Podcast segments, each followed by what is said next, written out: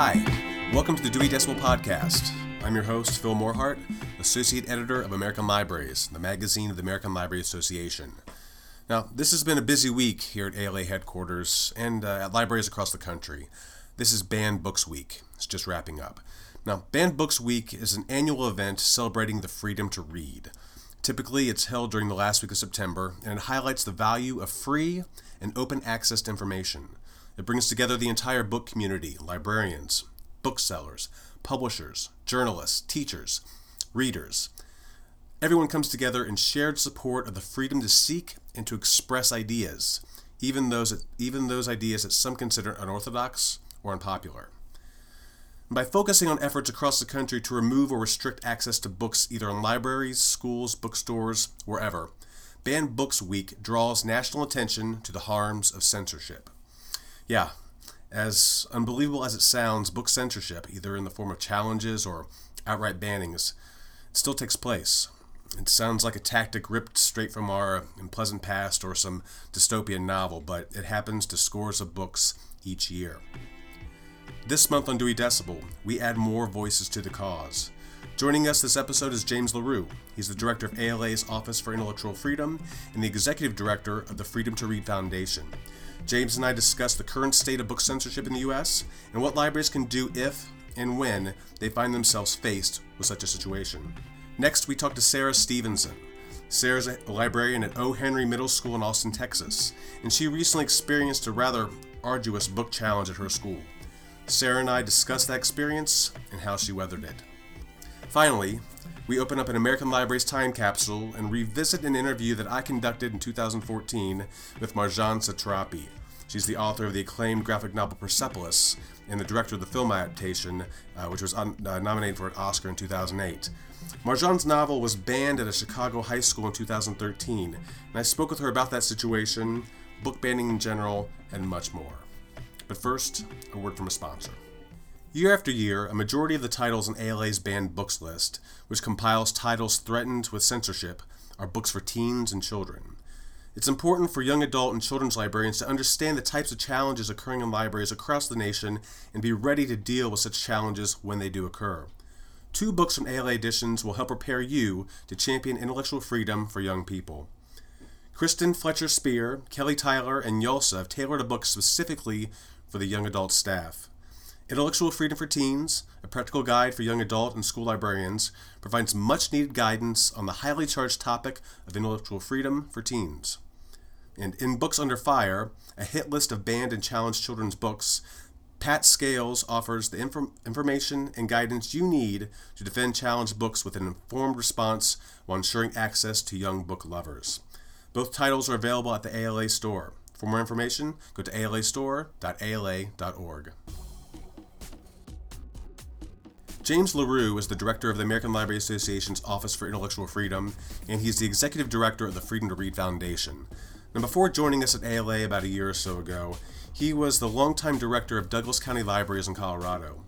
And both at Douglas County and here at ALA, James has been on the front lines dealing with freedom to read and book censorship issues. I sat down with James recently to discuss book banning, how and why it happens, and what librarians can do if they find themselves in the midst of such a situation. Before we start, for our listeners, um, can we talk about what is the difference actually between a banning and a challenge? Because you hear those two words um, mentioned often in certain situations like this. What, the, what is the difference between the two of those? Yeah, pretty straightforward. Well, actually, there's like a third term, which is complaint. Oh, okay. Okay.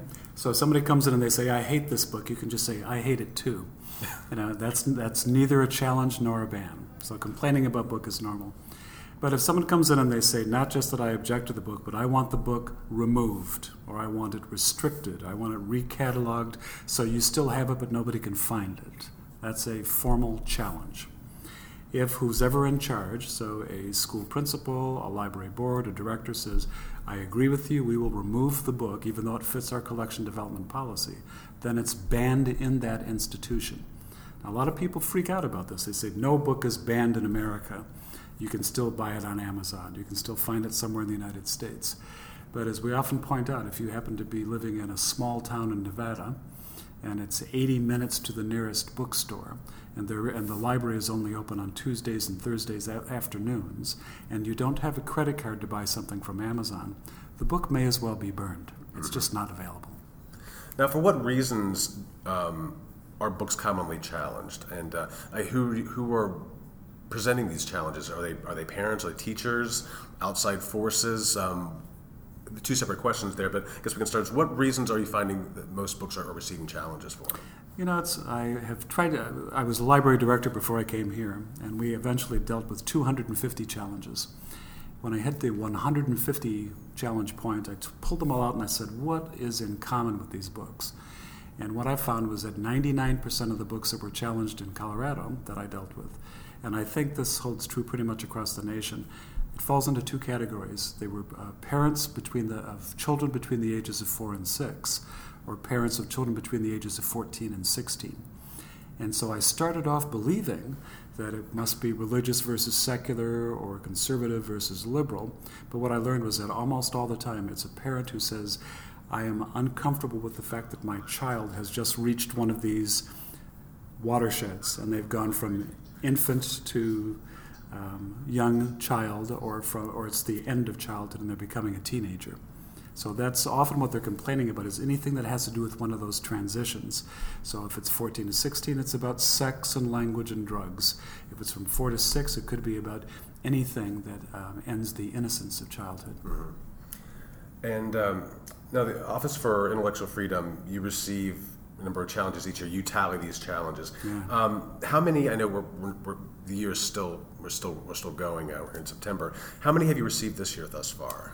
Well, actually, before I get to that, Phil, I want to back up a, a, second and say so. I started off by saying most of the challenges that libraries receive are, you know, about this uh, parents worried about their kids. But we be, have begun to notice at the office that many of the challenges coming in now are very specific about what the, the question is. And so, uh, two years ago, eight out of the top 10 most challenged were about by diverse authors or about diverse content. Last year, nine out of the 10. So now, when you say, what are people uh, actually questioning, it seems to be a worried majority of um, white cis male men and women who are very worried about diversity in general. Mm-hmm. And so that's kind of the theme of this this year's Banned Books Week. Yeah, if you look at just from last year's the, the top ten list that you put out last year, I mean, you look at um, uh, Jazz Jennings' book. You also have uh, was it Susan Kuklin's book. A lot of these books they're dealing with um, transgender children, yeah, transgender uh, teens in particular. Yeah, homosexuality. So yeah, that's uh, that's absolutely right. Um, now to this year, um, that was 2015. And you're probably still, I'm sure you're still working on the 2016 numbers. Um, what's this number? What's this year look like compared to the last year so far? Are, are Same themes, but actually, I would say right now the numbers look like they are again down, and I wish I could say that was good news. But my fear is that more of the challenges seem to be coming in from schools, and more of them are successful. Hmm. And I think that this is directly tied to the uh, the fact that, that we have fewer children's librarians than we used to have. And so when a parent comes in and complains, they go, oh, well, I guess maybe we shouldn't have that. They don't know that there was a collection development policy that was used to purchase the book. They don't know that there's a request for reconsideration protocol to follow when somebody complains about it. And they don't know that when they give the pull the book that they're supposed to report it to somebody. Mm-hmm. So even though the number of challenges looks like it's falling somewhat, I suspect that the incidence is rising. Now, what's um, in the history of OIFs, you've been gathering these stats. What's um, just just for for his, for historic for history? What's been the most challenged book? Oh, by by and large, um, Huckleberry Finn. Hmm. Interesting. You know, for one thing, it's been around the longest, and the other thing is that America has always been deeply divided about the issue of race. Yeah. And so it used to be the challenges with you know this book is too colloquial in fact, if you go back to what librarians were saying about Huckleberry Finn when it first came out, they said this isn't this isn't literature. It's too it's too ordinary. It sounds like ordinary speech. And then it was it was this is too coarse. And then it was we're talking about slavery and we we shouldn't talk about it. And then it's being protested uh, in the civil rights era because of the N word. You know, so you know that a book is classic when it irritates generation after generation of Americans. Yeah. now. Um, you're a librarian or a library and you are being presented with a complaint or a challenge, um, what should you do? What steps should a library take um, in both situations? Yeah, great question. And I think the, the best answer is don't wait for the challenge to get ready. So the first thing to do is to go off and buy our Intellectual Freedom Manual, uh, the ninth edition, and start adopting the policies that you need. At minimum, 100% every library in the United States should have a collection development policy. 100% of the libraries in the United States should have adopted the Library Bill of Rights. 100% of them should have a request for reconsideration policy. If you don't have those things, you will have books censored from your collection. That's a fact. So that's where you start. And then I think the, the second thing is that when somebody comes in and they, you know, bang their fist on the table and throw a book in front of you and say, this book is disgusting, I think um, the best thing to do is to be polite. And I always say you start off by saying, oh, I'm so sorry. Because they probably didn't come in looking to be upset that day, mm-hmm. right? They came in looking for something and that's not what they found. And then you say, Well, I'm sorry, what's the nature of your complaint? What bothered you? And then you pay attention to them and you listen to them and nod at them and show them that you are honestly trying to understand the complaint. The third thing you do is say, Let me restate that so you know that I get it. So you're saying what the problem is, and you restate the complaint. And then at that point, I think the shift happens where you say, Well, what were you looking for? What did you come in looking for? And recognize that at that point they could go off again and say, Well, I wasn't looking for this. And you say, Well, of course, but what were you looking for? Because at that point, the complaint is really a failed service transaction. And if I can get you to say, All right, I understand that you know what I'm upset about, but I actually came in looking for books about trains for my little boy. I can help you find books about trains for your little boy. So I try to move into the successful transaction. Now, that's all well and good, and 98% of the time, that will take care of the problem. For the remaining 2%, they're going to say, I want to do something about this book. I want to remove it. I want it to be gone. Who do I talk to? And then at that point, you follow the policy. And the policy for request for reconsideration, I give you a form that says, What's the name of the book? What did you object to? Did you read all of it? Can you tell me the parts that bothered you? Is there something else that would be a better book about this topic for you that you could recommend. And then once you have that form, you follow the policy which requires some sort of objective review. Um, typically, when I was doing this, I would say I would receive the form and I would mail the person, these are all of the policies that we have adopted. You may find them, you know, I'm not doing this just to overwhelm you with paperwork, but we've thought long and hard about these things and we try to live up to them. That gives them a chance to cool down and it reminds them that there is some systematic thinking about the governance of the library. And then after that, somebody reads the book. In schools, it tends to be a committee. Public libraries could be a committee, but it means more than one person, more than one perspective. And they say, Does this book meet our collection development policy? Yes or no? And then they come back with a recommendation, typically to a director, to say it should be kept, it should be recatalogued, it should be removed, you should buy more copies. You know, there's various ways to respond. And then the director typically writes the letter to the person to say, This is my decision, and here's why. And then often there is an appeal. The appeal could be, I don't like this position, I don't like what the director said, I want to appeal to the board of trustees. Or it might be, if you're a school, don't like your decision, I want to appeal to the library or the, the school board. So after that, you just follow the policy. Mm-hmm. Now, you something, said something very interesting when, um, in the initial stage, um, in the form that you give the complainant, there's something you said, have you read all of it? Have you read the whole book? Yeah, yeah that's right. Is that common? Because it was interesting. In our next segment, um, we, I speak with Sarah Stevenson from O. Henry Middle School in, in Austin, Texas, and we discuss um, the challenge that they received for looking for Alaska John Green's book. And there were two parents who challenged that book. One had read the book, the other had not read the book at all. Mm-hmm. Just that its mere existence was enough to set them Which off. I would say is, is most common, is that the whole book has not been read. And often, uh, recently in Virginia, there was an attempt to say these books should not be on any sort of reading list at all. And the campaign to say, or at least we have to notify the parents that this terrible sexual content or drug content or language is in this book. And then to prove it, they would stand up at a school board uh, meeting and they would read passage after random passage. Mm-hmm. Well, I could do that to the Bible, and you'd say, "Oh my gosh, what's going on here?" You know. So the, the point is, is that You can't judge a book by four or five sections of it. Mm-hmm. It has to be the whole book. Yeah. Um, now, you had mentioned the um, Intellectual Freedom Manual. What other um, uh, avenues and opportunities do ALA and OIF offer for a library facing a challenge? If they would come to you, how can you help? Well, I think the first thing is that if you're in trouble, you know, you're facing something, call us. Okay, look us up uh, online, Office for Intellectual Freedom online, and uh, you can call us or you can email us and let us know that the problem is going on. That is a confidential conversation. Uh, nobody's going to find out about it from us unless it goes public, and then we talk about the public piece of it. And so when we when you talk to us, the first thing we give you is a friendly voice. You know, you are not alone. Someone else has gone through this. You are not the first person to have to go through it. Uh, we give you coaching. We can do review research for you. The book is challenged. We know about the book probably. Almost certainly it's been challenged before. We can give you information to defend it. We'll coach you through the process. We'll say, let's take a look at your policies. Let's take a look at your procedures for handling this within a school.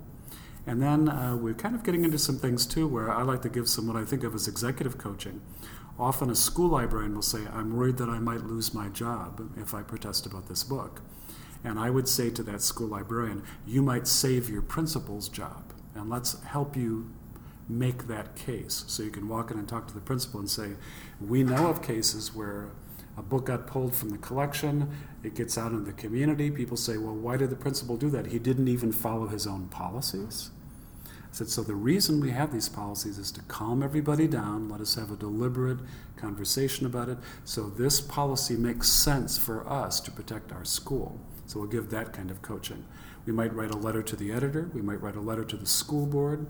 Uh, what else might we do? Media interviews, because sometimes people in the area aren't quite sure how to talk about this. We do lots of interviews with newspapers, radio shows, and TV shows, and we can kind of be the face for this intellectual freedom thing to take some of the heat off the local people. Okay, and what is the um, the URL for your website? Uh, the easiest way to get to us is ala.org slash offices slash OIF. All right, great. James LaRue, thanks so much for speaking with us today. My pleasure. We're with James LaRue, Director of ALA's Office for Intellectual Freedom, the Executive Director of the Freedom to Read Foundation. Thanks a lot. My pleasure. Many thanks to James LaRue from the ALA's Office for Intellectual Freedom and the Freedom to Read Foundation. If you find yourself facing a challenge or banning, please reach out to him and the rest of the OIF staff. Who is Overdrive? It's a good question. Overdrive offers a catalog of over 3 million ebooks, audiobooks, streaming video, and periodicals with support for all major computers and devices. All of their digital media is available on a single platform, streamlining the user experience and staff management. And the best part? With Overdrive, patrons can access your collection 24 7. All your e- ebooks, audiobooks, periodicals, and streaming videos available day or night because there's no such thing as a typical patron. Check them out at overdrive.com. Sarah Stevenson has been a librarian at O. Henry Middle School in Austin, Texas for the past 13 years. She's an energetic presence with a real verve and passion for her work. And earlier this year, two parents of O. Henry students presented a formal challenge to a book that Sarah kept in her library's collection. It was John Green's award winning young adult novel, Waiting for Alaska. It was an experience that proved both, both educational and emotionally taxing for Sarah.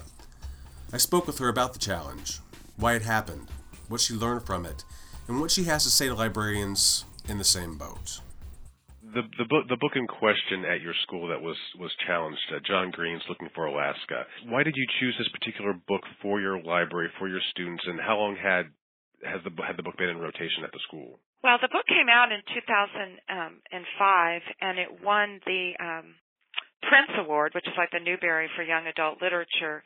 Mm-hmm. Um, it won the award in 2006, and so I heard had read great reviews of it, and so I had read the book, and I was wondering if I should include it in the collection because there's one scene in there that's a little bit graphic and um, a, an oral sex scene.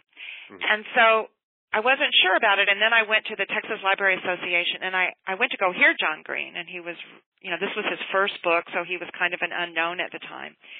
And um, there was one woman in the audience, and she asked, she said, "Oh, Mr. Green," she said, "I love your book so much, but why, oh, why did you put that one scene in? Because now I can't recommend it to anyone."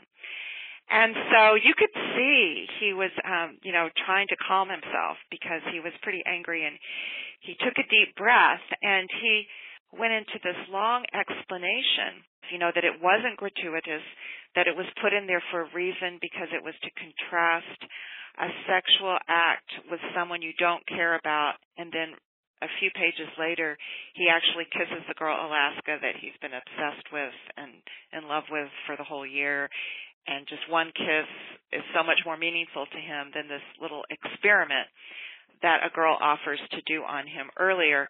And that scene it's it's i mean from an adult perspective it's it's very cringeworthy and awkward and and it's a it's a fail and it you know and um but you know it does it's very cl- and it's very clinically described and he did that for a reason. He also um talked about when he was at boarding school he had a a professor um he had a teacher who took them all the way to Atlanta to see Angels in America. This is during the whole AIDS thing.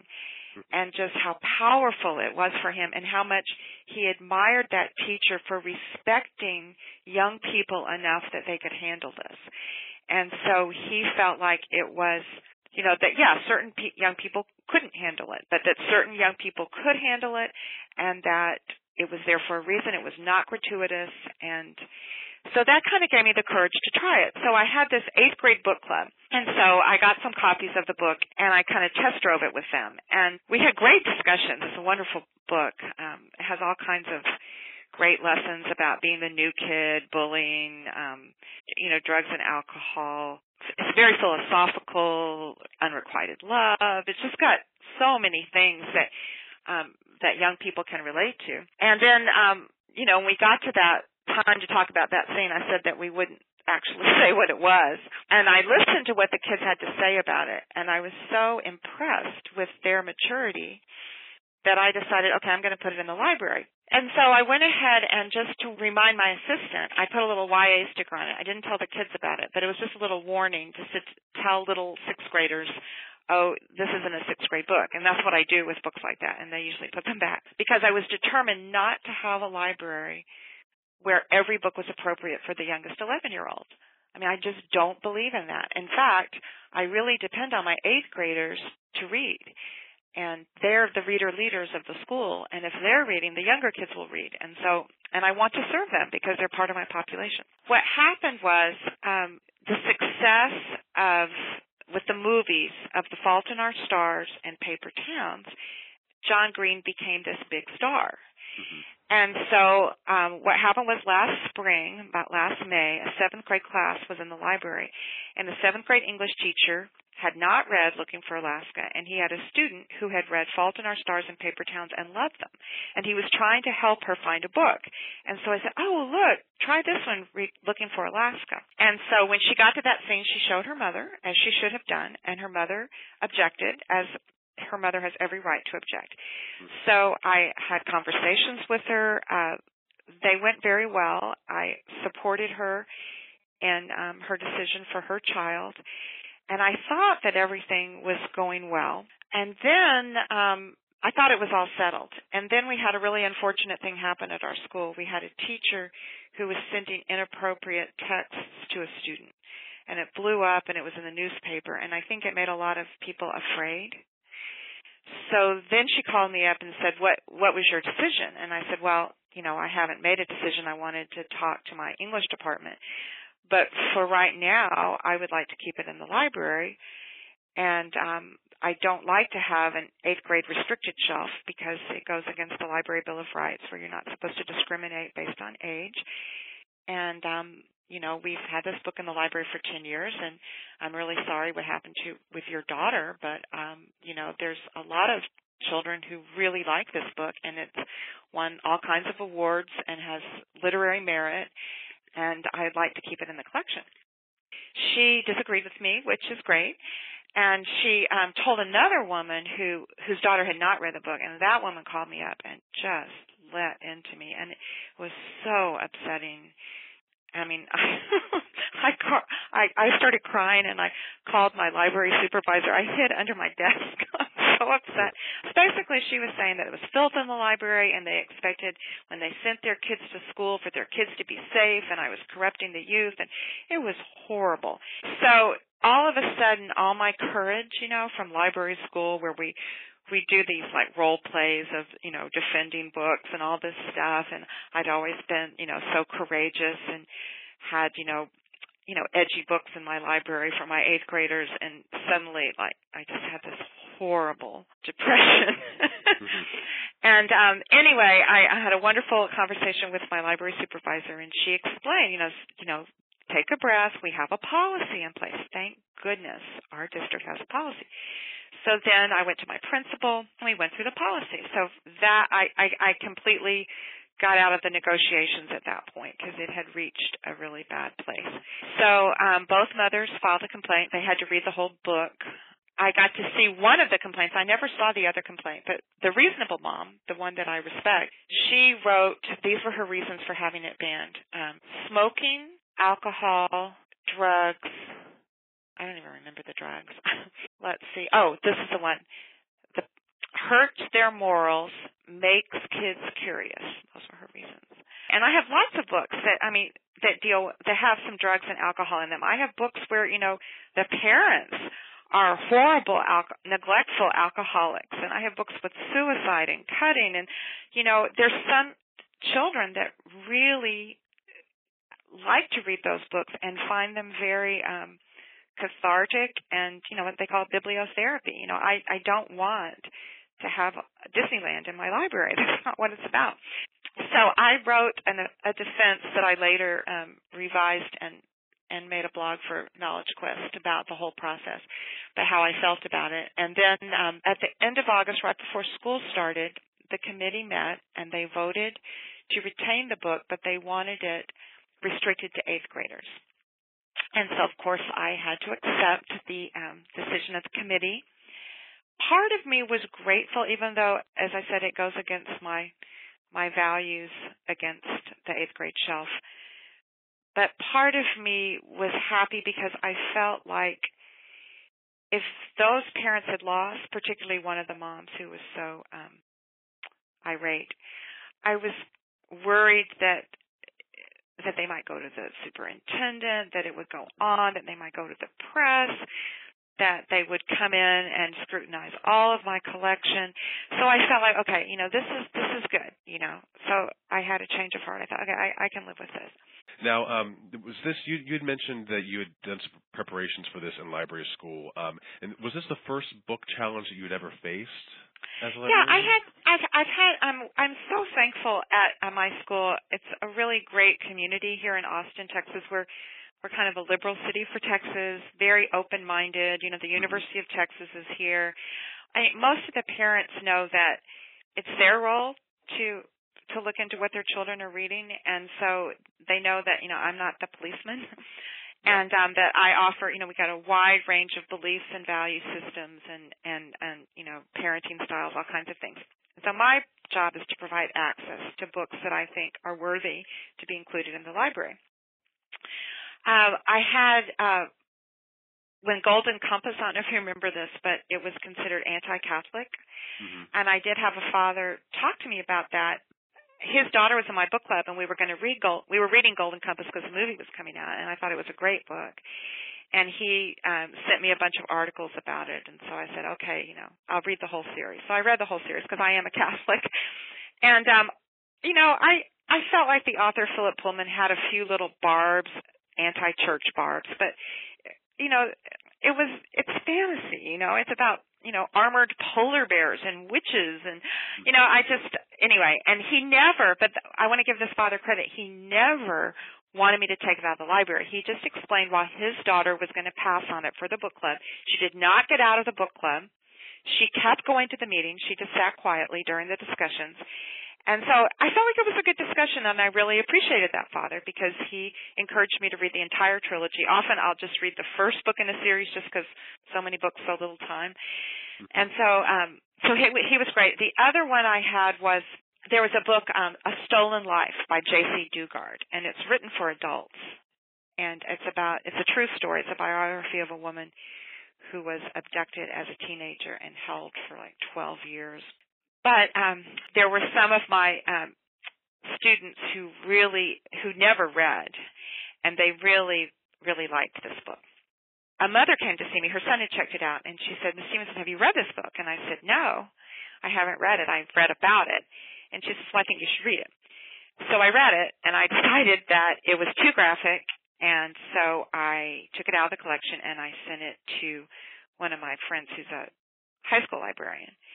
Even though I think the book has lots of value and I admire so much the writer for being explicit, it was too explicit for middle school, and so I had made a mistake.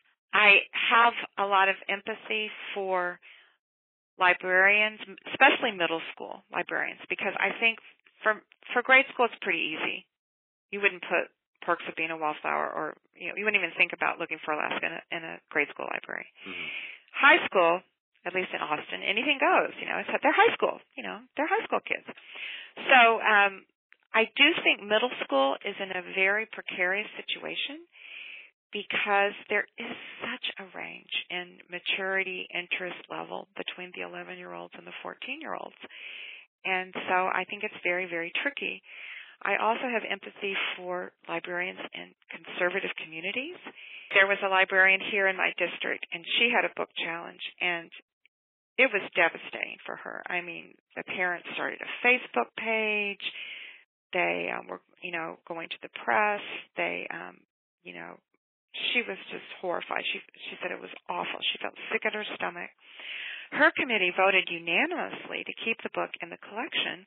The parents went to our superintendent, who overrode the district's own policy and put it on a restricted eighth grade shelf. You know. Yeah, it's it's it's it's it's interesting. Like um, I think some of the examples you you gave just now with with dealing with the Jaycee Dugard book, um, and some of the books that you bumped up to the high school level because you had heard from parents or you'd read the book yourself. You it you show perfectly how it is an evolving process. Yes, a, yes. An appro- appropriate collection for a particular middle school that those rough, not rough years, but very particular years for kids. Um, it, I think it shows how everyone can be level-headed and calm, and you can find a, a solution to a lot of these problems um, that arise with certain books. Now, what advice do you have for librarians that might find themselves in a, a similar challenge or potential banning situation? I would first of all, um, you know, it's funny. I had kept my my notes from library school, and they're um, they're yellowed. But I I have a little folder. I'm so old fashioned I'm 50, almost 57. I had um, a folder and um, I called censorship, and I went and I looked at my notes, and um, I love this. I love the notes that I took in library school and um, it says selection versus censorship, and I think librarians should really think about that because selection is not censorship, and you know your population and you know your students and your community, and so when you decide not to have a book in your library, you are not censoring it; you are using your judgment and trust that judgment. Okay, so um, so these are what the notes say. Um, selection versus censorship. So I have two columns liberty of thought versus thought control, values book as a whole versus nitpicking. That certainly applies to looking for Alaska. Positive versus negative. I really believe that young people, we don't give them enough credit. I have students that will tell me, Miss Stevenson, this book has a bad word. And I say, oh, thank you so much for letting me know. Please turn it in and check out something else and then I put it back on the shelf. You know, I mean, they know, and they, you know, they'll either skip over it or they'll turn it in, you know, and they they know when they're not ready. Um, positive versus negative, presumption of value versus presumption of fault, protects the rights of the reader versus seeks to protect reader from imagined harm in a book. And this, I love this one. Faith and intelligence of the reader versus faith only in the censor's intelligence democratic versus authoritarian, and conf- and then on the other on the bad side confuses books presence with the school's endorsement. And that's when i did some research and um incredibly thankful to ala i mean just i just feel so great to have this professional organization many professional organizations aasl the texas library association. I feel i felt so supported because I think a libra- a lot of librarians and a lot of people who don't know assume that when you have the book you're endorsing it. No, I have Mein Kampf in my library. I do not endorse it. I don't know who put it in there. it's it's um the copyright is like 1949. But I keep it in there because I found it and I thought, wow, you know, somebody might really want to know what Hitler wrote in 1925 when he was in prison. They might really want to know about his offensive beliefs. I, of course, don't endorse it, but it's that whole freedom to read, that liberty of thought, that access to information that's so beautiful about our profession. And I felt like, and I feel like that, that gave me courage when, like I said, I was crying under my desk. and, you know, I just had to take a breath and, you know, and, you know, realize the other thing I want to bring up, sorry, is this whole thing about sex. A lot of the books have sex in them, and I think a lot of people maybe don't even realize about the sex. There's a lot of books with sex. And that's a good thing because that's, you know, we have sex. That's a reality. And there should be sex in the books because teenagers are having sex. You know, again, I don't want to have anything really graphic, but it's interesting to me that it's the oral sex that freaks people out. But regular sex, they don't see. I mean, this mother who objected to looking for Alaska didn't seem to have a problem with her child reading The Fault in Our Stars. And, you know, there's some inappropriate things in Paper Towns. There's certainly drinking and, you know, some of the things she objected to when looking for Alaska. But I do think that, you know, and then people don't object to Hunger Games where children are killing other children. Mm-hmm. They never object to violence. I mean, it's kind of interesting about our society what sets people off. Sarah Stevenson from O. Henry Middle School, thank you so much for talking with us today. I really appreciate um, contacting me. I really appreciate having an opportunity to reach out. I really do want to help other librarians, and I hope that if anyone is in this situation, that they will feel free to reach out to me. I mean, they can find me through email. I would love to offer support because it's it's very very unpleasant. I don't want to downplay it at all. I feel fine now, but I I was in a dark place. I can imagine. Um, yeah, it's um you know since we're in the middle of Banned Books Week now, and uh, American Libraries Magazine we do we cover a lot of banned book situations, and uh, it's it can be intense. Um, yeah, the, the vitriol I think that gets thrown around um, at like and the fear. And yeah. I think, I mean, and I understand the fear. I mean, all the stuff that's out there for kids these days, all the pornography, the yeah. sexting. I I under I completely get why the parents are freaked out. I really, really understand and empathize with the parents' concern. I just don't believe taking a book out of a collection is going to solve those problems. Thanks again to Sarah Stevenson from O. Henry Middle School in Austin, Texas, for taking time to speak with Dewey Decibel Podcast. You can check our Twitter feed for the Knowledge Quest blog that uh, she mentioned. In it, she delves even deeper into her book challenge experience. It's a fascinating read about a frustrating situation. Navigating the home video market can be a daunting task. Hundreds of DVDs, Blu ray discs, and digital only films are released each month. Now, if you're a librarian tasked with stocking your branch with the latest films for your patrons, or just a movie buff looking to add to your home collection, you need as your guide a trusted source with its pulse on the market and the industry. Video Librarian Magazine is that source. Video Librarian is a video review magazine for public, school, academic, and special libraries, as well as for film fans who are interested in a wider variety of films that are found in the average video store or online outlet. Written by video librarian staff, librarians, teachers, and film critics, the magazine offers over 200 reviews each issue. Now, full disclosure, in addition to my role as associate editor of American Libraries, I'm uh, also a freelance film critic for Video Librarian magazine. Now, am I biased? Yeah, sure, maybe a little bit, but um, I'll say this. If you've ever picked up a copy of Video Librarian and just skinned its pages, you can't help be wowed by the volume and depth of its content. Every kind of film imaginable can be found reviewed in its pages. Seriously, there's something for everybody. It's a must read. Visit videolibrarian.com to learn more. In March of 2013, the graphic novel Persepolis, The Story of a Childhood, by Iranian author Marjane Satrapi, was removed from the library at Lane Tech College Prep High School here in Chicago. The award winning graphic novel details Satrapi's life as a young girl living in Iran during the Iranian Revolution. The initial removal order it was given without addressing any of the real reasons for the removal, but it may have been prompted by objections to the book's depiction of torture, particularly a single frame of art, just one frame, showing a torture victim being urinated upon, whipped, and burned with an iron by his captors. Now, the removal it created a real maelstrom here in Chicago and garnered the attention of local press and national press as well. There were student protests at Lane Tech. ALA's Office for Intellectual Freedom and the Freedom to Read Foundation held press conferences, and to their credit, they really pressed Chicago Public Schools uh, for more information on the removal. They had uh, submitted FOIA requests and more. Now, I covered the whole situation for American Libraries Magazine, and I must admit it was really a, a whirlwind of activity around that time. Um, ultimately, after criticism, criticism and complaints from parents, teachers, and the public, the directed to pull Persepolis from Chicago Public Schools was reversed. Um, though, however, there was a caveat the book was removed from seventh grade classrooms. Now, in 2014, one year after all this rigmarole, I spoke with Marjane Satrapi via phone from her home in Paris. We discussed her book and its inspirations, but most importantly, we discussed the situation at Lane Tech. And she had some very, very specific opinions about it.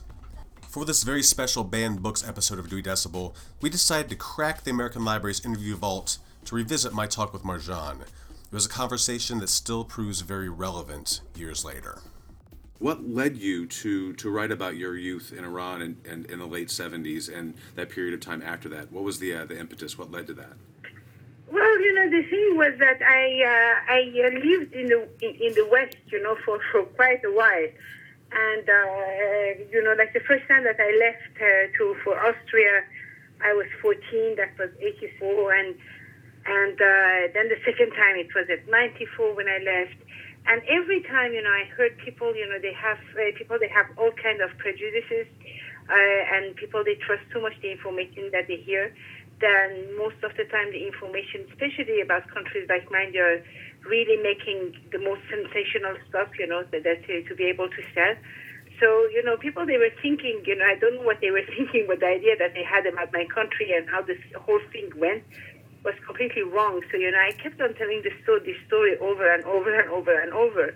And it's not so much that I didn't like to say it, but I didn't like to repeat myself because every time it was the same thing. And at the moment, it, it, it became like uh, an obligation from my side, you know, like I had to write that because I was so fed up and so bored by all these kind of prejudices and misunderstanding that people had and I can I couldn't do anything else but you know writing about myself because you know I'm not a politician, I'm not a historian, I'm not a sociologist, I, I'm not nothing like that. It it happened that I'm born in a certain place in a certain time, and as much as, as I can be uncertain and unsure about lots of things, um, I, I know what I have lived. So that's why I wrote it in the first person in my name because otherwise it would have been like an analysis, a political or historical analysis that I'm really not uh, the person to to to that has been made for. And little by little, I, you know, I thought that this the story was very personal, but then that was lots of Iranian that uh, that say that was the story of their life. But then I understood that it was lots of connection also with other people. You know, one time I remember that was in America, that was this young guy from Arkansas, and he told me, "Oh, do you know what uh, we?" And I totally understand what you're talking about. And I was like, "You from Arkansas?" And he was like, "Yeah, you know, like you could not listen to the rock music because it was banned in your country, but I could not listen to my to rock music because my for my very religious parents, rock music was Satan music, so I didn't have the right to say, to listen to it either. So you know, repression, whatever it is, it comes from your family, from a government, from whatever. Repression is repression, and feeling oppressed is, is, is the same thing everywhere. So, in a very incredible way, it it uh, had an echo in all sorts of other people that I was not aware of. But why did you decide to tell your story uh, using the graphic novel form? Um, and what does the graphic novel offer that other mediums don't? Well, uh, this, the, the, the, thing was that, you know, like, I didn't know so much, you know, about comics and gra- graphic novels, and I used to read comics when I was a child. But, uh, you know, basically I read uh, Batman and uh, Dracula. I was not very much fan of Superman because I thought that he was, like, too tidy and too nice and, you know, like, I could never be Superman, but I could easily imagined that I could be uh, Batman and Dracula in some extent. I, I thought I could be one too. But that was for me what was about the comic books. And then I came to France and they offered me Maus of Spiegelman. And I was like, oh my God, a comic book, and then I started reading it, and suddenly a whole world opened to me because I think with images. I, you know, and when I start now, with the age, it has changed a little bit. But at the time when I start writing, then I say to myself, you have to write at least like Dostoevsky or Hemingway. And, uh, well, you know, if you compare yourself to Dostoevsky or Hemingway, then you should stop writing right away because, you know, there is no way you can beat them. And so I took myself very much seriously. I was like, now I have to write. And so the seriousness made my writing extremely heavy, not fun for one bit, extremely boring. Uh, I, I, I became very boring, and with the drawing, I had the possibility to make it lighter because I think a story like that it's it's horrible by itself, so you don't need to add to it. And uh, the use of sense of humor was also very important. And uh, because it's drawing, I could use my sense of humor because I think you know you have different level of language. You have uh, the very basic instinctive language, like me hungry, me thirsty. You know, you have uh, the language, you know, table, chair. You know, you talk about object but then you go to the sentiment and uh, and feelings, and basically all the people around the world they uh, they cry for the same reasons. Mm-hmm. We cry because our mother is sick, because we have lost a child, because our lover has left us. But do we laugh for the same reasons? We don't. I think laughter is something so abstract about the notion of laughing. And uh, if you laugh with someone, then you have understood the soul of this, this someone, and then everything becomes easier. And uh, you see, you have some jokes, for example, that only make uh, laugh a family. Then you have a joke of a village, then you know a state, then a country. But then you have Charlie Chaplin. You can show Charlie Chaplin anywhere in the world, and people they laugh. Or even you know like uh, Laurel Hardy is the same thing. So I don't say that I'm at the level of Laurel and Hardy and, and Charlie Chaplin, but at the same time, it was like if I can if people they can laugh with me, then they easily can cry with me. Then they can understand my cause. So, and being someone who thinks with images, uh, the words are never enough for me because the, the, whatever you know, the, I don't like to describe so much the things with the word. I like really to go, you know, to what I consider like essential. But whatever is surrounded by that, it's much easier for me to make it in a drawing. And if I can draw and write, why choose? Persepolis, the book, the, the, the two books, um, they were banned very briefly here in Chicago at Lane Tech High School. And it was removed briefly. I remember it very well, yes. Yeah, it was yeah. removed from the library shelves for a while, for, for, for like a few fa- uh, panels in, in, in, the book itself. What are your thoughts on that situation specifically? And especially considering that's really, I think, was the only challenge the books received in the U.S at all? Like, what are your what are your, your thoughts and feelings on that situation? Well, it, it, for me, it was very bizarre that it came from Chicago. Actually, you know, if it came from Arkansas, I don't know, uh, Wyoming, whatever, Utah, Mormon land, I wouldn't be surprised. I would say, okay, you know, this is, but that is Chicago. Mm-hmm. You know, is it, Chicago is not like you know, it's not like some lost place somewhere in the middle of the nature, mm-hmm. and. Uh, you know, with the, with the whole history of Chicago, I was like, why Chicago? I was very happy because of the, you know, because I saw that you know the students they were protesting, etc., etc., and I never understood. I mean, they were like, oh, that is a scene of torture when we see the penis of a man. I mean, come on, give me a break. Yeah. Uh, these kids, you know, they're playing video games and they're killing thousands of people each second. What are what, are, what are you talking about? And what penis? It's not like I made, you know, like a porn magazine or something. It's just one panel. They were so shocked about it. I thought that it was completely stupid. But, you know, the good thing with that is that all these people that ban things, it is like if they don't know, if they're completely unaware of what is the human being, you know, if even you take the story of the Bible, God said to Adam and Eve, do whatever you want, just don't eat the apple. What do they do first? They eat the apple. It, that's the way it goes. Mm-hmm if you want to make uh, adolescents read a book, ban it. And they all want to read it because then you're rebellious. You know, mm-hmm. you, you, you, you, you, yeah, did you read the banned book? Then everybody wants to read it. So it just makes the thing more popular. Why just not take it and explain it? And, you know, it's not like kids, they're dumb. You know, I knew a lot of things when I was already five or six. What the, I don't know if these people, they know what their kids are, what adolescents are, what their human nature is it's, it's quite bizarre that people in education they wouldn't know that. But these people for me they are bureaucrats because actually I received so many emails and letters from the teachers, you know, that they were very much behind the book and the, so it it pleased me a lot. It shocked me because it was Chicago and it was not, you know, like some weird places, and. uh the, you know, it just it just it, made the book more popular, like you, you always do when you ban something. Banning something is never good. It's never good. If you want something, you know, if even if you don't agree, you have just to give people, you know, you express yourself and you you, you just explain why, but you don't ban because mm-hmm. you have some power. And this is not normal in the biggest democracy in the world. That is what I thought. To that, I mean, you mentioned that the fact that it's Chicago, and that's surprising. Um, living in Paris, or, or does this happen often there? Oh no, there is nothing else is banned in France. Really, I don't have this experience. But at the same time, I have to say, I mean, I don't have the experience, you know, with uh, banning the books. But I have to say also that, uh, you know, you know, like American okay, they make a dirty war, war in Viet- Vietnam, and they are the first people that make films about this dirty war in Vietnam. Mm-hmm. And not, you know, the Vietnamese make Vietnamese look like shit. You know, they really tell the story, and you, you, you can feel that they are sorry about it.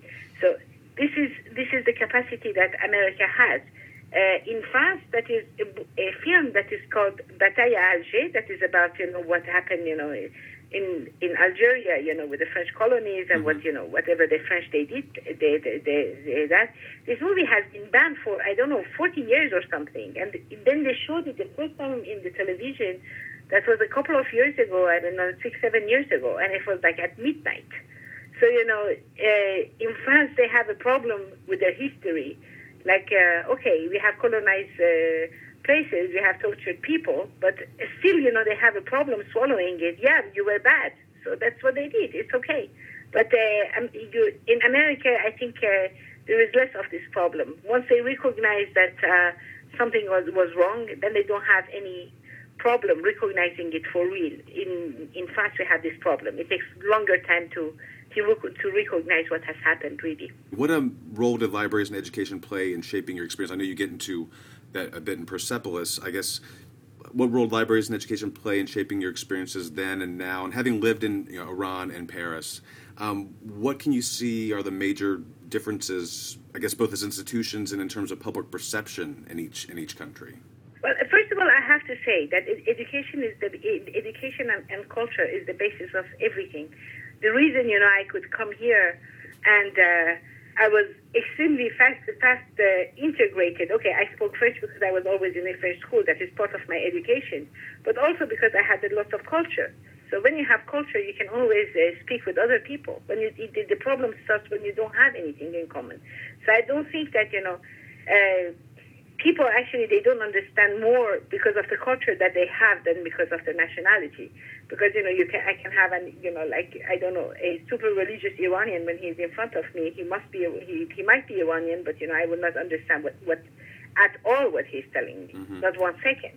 And uh, then I will see, see some someone from the Philippines and you know if we have and then I will understand them very well. Why? Because we have the same cultural background. We we have something in common so I think culture is very important just for the understanding of the other because you have a basis. And education really helps us to be less stupid. And I, I think that is always to be less less stupid and more stupid. So basically, I did that. If I put a hope in in in the world, uh, it will be in the education. Like if I was like the minister of the culture of the world, what I or you know if I had like the big power, I would just make it that any student while they are, they, they are in the in you know while they're in in school before the age of 18 they have to travel to the five continents. Mm-hmm. i think if you, you travel and you see other people then later on it will be much more difficult to go and make war to them because you know how you you, you know them you know? So i think I, knowing the other one traveling all of that is extremely important. Now i grew up in a family that books were very important even though i was the only child I never had uh, a lot of toys. For my parents, you know, I had toys, you know, like a little bit for the new year and then a little bit for, for, for my birthday. But I could have books as many as I wanted. So I read a lot. My parents they li- like to read, so you know, I was I was reading a lot, and that is what I think saved me all my life, the knowledge that I have uh, from reading. Then in my country during the Shah, that was books that was banned after the revolution, that was other books that were banned, but they were in the black market. And obviously, that was the book that we read the most. And uh, and uh, yeah, and to, tell you the truth, the thing that happens in America, because I have been okay now, I go I mean I speak in the colleges, but at the beginning when I came to America, basically I went a lot to to bookshops, to you know you know, and I spoke to people and this kind of thing, I have never seen the equivalent of that uh, in Europe. You don't have, you know, like this reading group and people that come to listen to a to a writer, etc., etc. So people that like to read in America, they really like to read and they organize themselves and they really make things happen. So for me, you know, coming to America and doing that is is is really rewarding. Every time I do it, I really have the feeling that people they are really there to see you. They're really there, you know, to listen to you. So it's a, it's, it's a real exchange between me, the writer, and the people that are in front of me, which is really cool. So yeah. And I read somewhere that uh, in America you have more public libraries than you have McDonald's. It tells you how many. It, it's to tell how many public libraries there are in America. A lot. Mm-hmm. So that's good. That's good. Thanks again to Marjane Satrapi for speaking with us. It was a couple years ago, but we still want to give her our thanks. If you've not read Persepolis, please just drop everything you're doing right now. Find a copy. You really don't know what you're missing. That wraps another episode of the Dewey Decibel Podcast. Thanks to all of our guests, and especially to you for listening. Uh, as always, you can check us out on Twitter and Facebook. Talk to us. We want to talk to you. Leave us feedback. Give us some show ideas. Really, anything. Throw it at us. We want to know. Um, join us next month for a very, very special episode of the Dewey Decibel Podcast. It's our Halloween episode.